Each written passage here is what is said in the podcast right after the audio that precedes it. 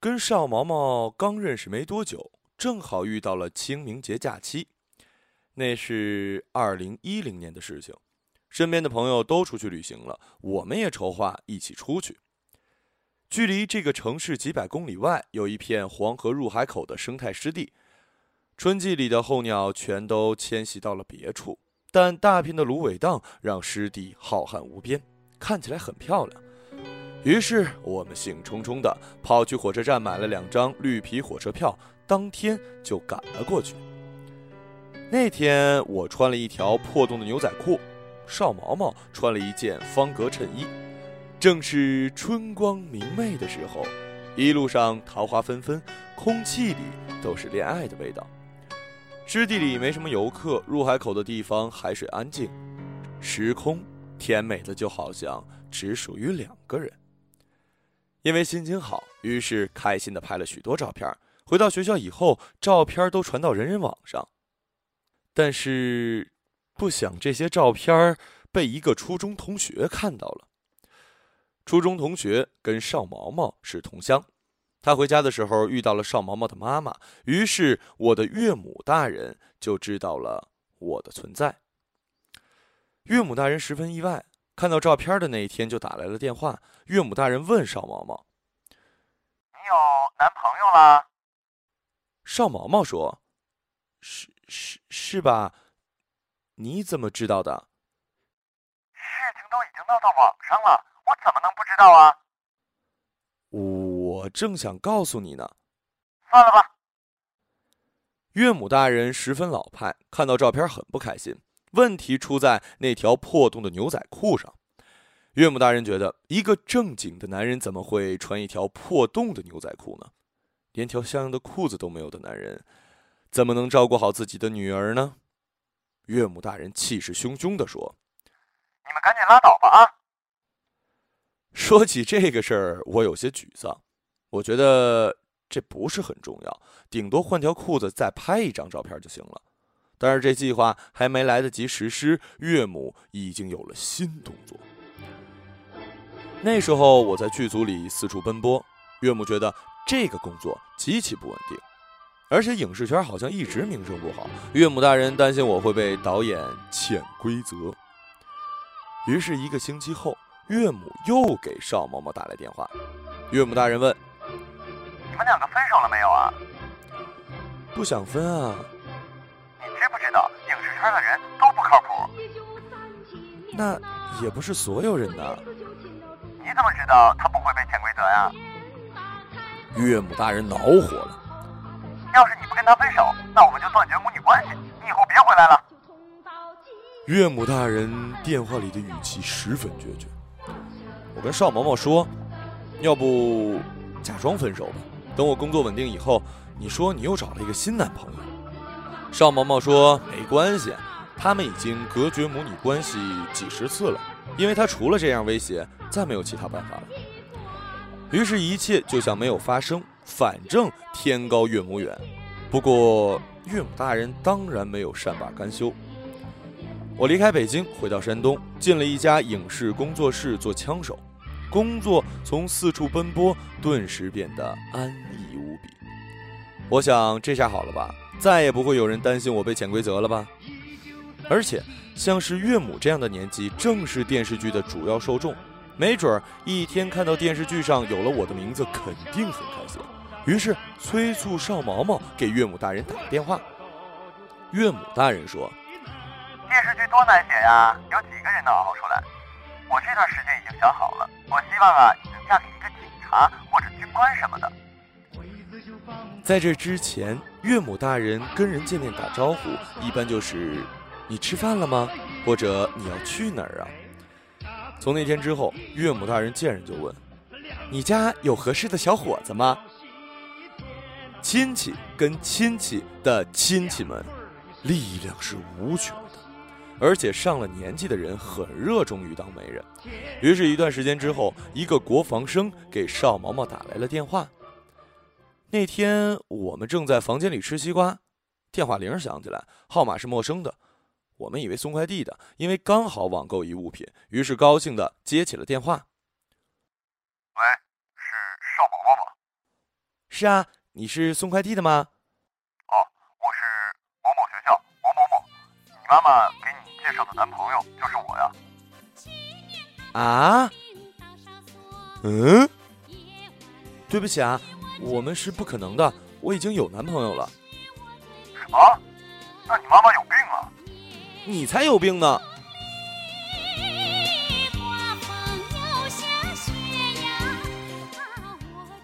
因为这个事儿，岳母大人又生气了。他说：“你看，我都是为了你好，谁不希望你找个合适的男朋友啊？可这毕竟是我的事情，你能不能不要管那么多？”哎，岳母大人叹了口气：“我们断绝母女关系吧。”本来以为岳母大人说着玩儿，但是那阵子岳母大人真的不再来电话。可是他并没有妥协，不过是换成了岳父大人出马。岳父大人是当地有名的饮者，每天要饮酒几次，像是印象中的俄罗斯人，脸色总是潮红，皮肤毛茸茸的。他脾气比较急躁，做事雷厉风行。他没有像岳母大人一样通过打电话来催促这个事情，而是坐上车直接来到我的面前，来得很突然，像是一阵风。提前没打任何招呼。岳父到的时候，正是午饭结束的时间。我跟邵毛毛走过过街天桥，他就醉醺醺的挡在了我们面前。岳父大人看到邵毛毛，把我拉到了一边。他说：“我跟你有话说。”岳父大人作风干脆，他说：“废话我不多说了，我来就为一个事情，你们俩在一起不合适。为什么呀？”因为我们不喜欢你，为什么呀？因为我们不喜欢你，为什么呢？你耳朵不好用，不是？为什么不喜欢我呀？你工作不稳定，做枪手又不知道什么时候熬出头，你也没能力买房子。我们老家有房子，不行，你们老家在海边，那儿的冬天雪特多，会把人冻坏的。现在都通暖气了，那也不行。为什么呀？海那边距离小日本太近了，万一开战了，你们是前线。我觉得岳父考虑的忒多了。岳父大人说：“所以废话我不想多说了，你们是不能结婚的，没有用。”岳父大人临走的时候留下一个电话号码，他说是镇上一个成功人士，据说一直扮演人生导师的角色。岳父大人跟邵毛毛说：“你跟他见个面，让他开导开导你。你现在还年轻，根本不知道什么是人生。”我们对人生导师都很好奇，因为感觉只在新闻上见过，但是人生导师并不开导我，于是我只好装作陌生人，坐在了隔壁的座位上。人生导师五十多岁，脑门上的头发还没有下巴的胡子多。他是一名知名企业董事，据说之前做过多年的职业生涯规划，闲着给人规划人生。人生导师喜欢利用数据进行分析，可以从一个人喝水的姿势、上厕所的频率、吐烟的表情这些细微的事情分析一个人的性格。然后通过分析出来的性格判断你的未来，说起来很悬呢。导师问邵毛毛：“你的男朋友抽烟吗？”“呃，有时候抽。”“那他喝酒吗？”“有时候喝。”“那抽烟的频率呢？”“这个不好说，有时候一天抽很多烟，有时候几天也不抽。”那他睡觉规律吗？也不规律，有时候白天睡，有时候晚上睡，有时候白天晚上都睡。哦，虽然没有见过面，但是通过这些简单的事情来看，他似乎没有固定的习惯，性格比较随意。这样的人呐，缺少约束性和纪律性，可能今天对你很好，明天就对你不好了。导师跟邵毛毛说。你们最好赶紧分手吧。当然了，这个主要是你的想法。不过，我觉得你们应该分手。当然，没有分手。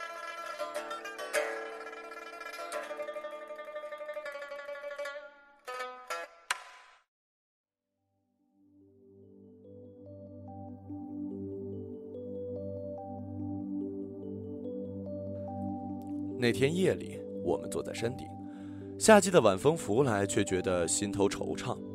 可是说起这些事儿，又觉得好可笑。为什么会有太多的人来干涉你的决定？从生到死，活着的每一天似乎都被干涉。邵毛毛说，小时候喜欢唱歌，但是被人笑话；高中的时候想要学文科，但是选择理科；高考的时候不想学医，但家里一直坚持，他就妥协了。现在他喜欢我，他自己做一个自己的决定。可是这样可能是挺疯狂的。不过，生命的每一天都是赚的，何况还有喜欢的人在一起呢。我想起了一个故事，关于自己的小时候。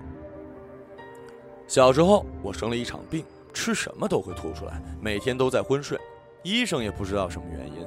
大家说我可能没法养了，不如就把我丢了吧。那时候我妈说舍不得呀。后来我也没死，每天喘气儿，理直气壮，就是身体有些虚弱。到了初中的时候，个子还是全班男生里最矮的，小胳膊小腿细得跟腊肠似的。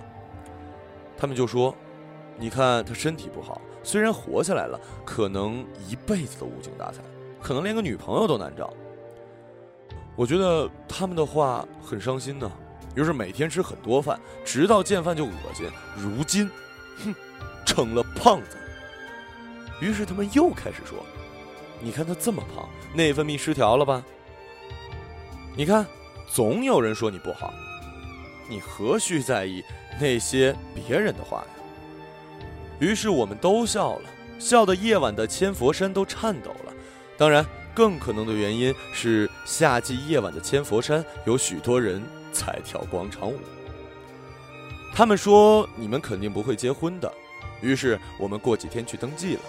于是他们说：“你们以后会离婚的，理想终会被现实打败。”他们总有很多话。我跟邵毛毛私奔以后，身边的朋友以最快的速度知道了这个消息，于是纷纷表示对我们的未来担忧。他们说：“你们这样不负责任吧？”为什么不负责任？追求自己想要的就是不负责任吗？但是你们难道瞒着父母合适吗？总有一天会告诉他们的。你觉得告诉他们，他们就不反对了吗？反正决定在一起，反对也没有用。可是你们私奔也太冲动了吧？你们现在好像没有足够的经济条件。可是你在这个城市里买房子了吗？你全额付款了吗？你买车了吗？你孩子的奶粉钱都买好了吗？事情总是一步一步来的。何必为未来担忧太多呢？这个不一样，又有什么不一样呢？我们只是想在现实里过得浪漫一点，我们只是不想爱一个人，却只能让他生活在记忆里和束缚里。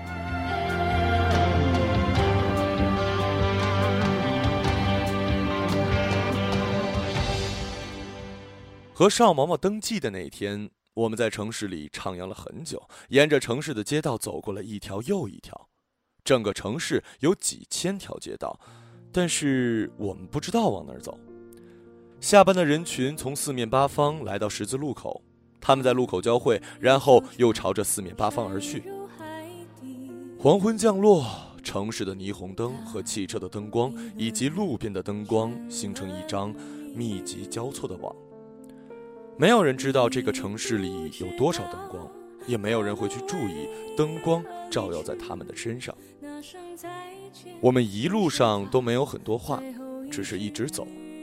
经石路很长，好像永远也走不到头。后来我们走到夜色深沉的时候，夜空开始变得阴沉，天似乎要下雨。我把邵毛毛送回学校门外，一起坐在空荡荡的站牌下。因为天气的原因，人群都已经离开了地面，变成了楼房里的万家灯火。长街上没什么人，整个世界似乎只剩下我们俩。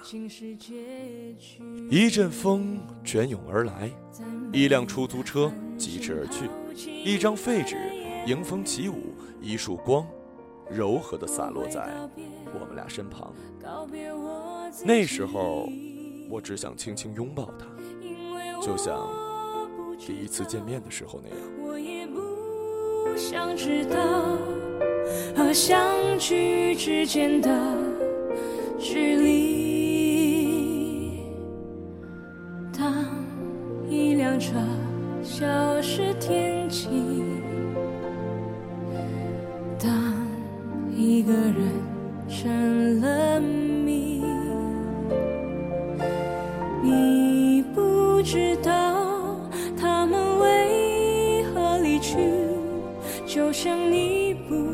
到这竟是结局。在每个银河坠入深谷的梦里，我会醒来，也忘记梦境，因为你不知道，你也不会知道，失去的就已经失去。当一艘船沉入海底，当一个人成了谜，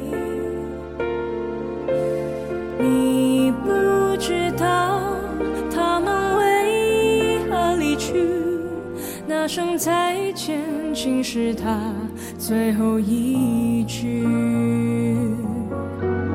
当一辆车消失天际，当一个人成了谜，你不知道他们为何离去，就像你不知道这是结局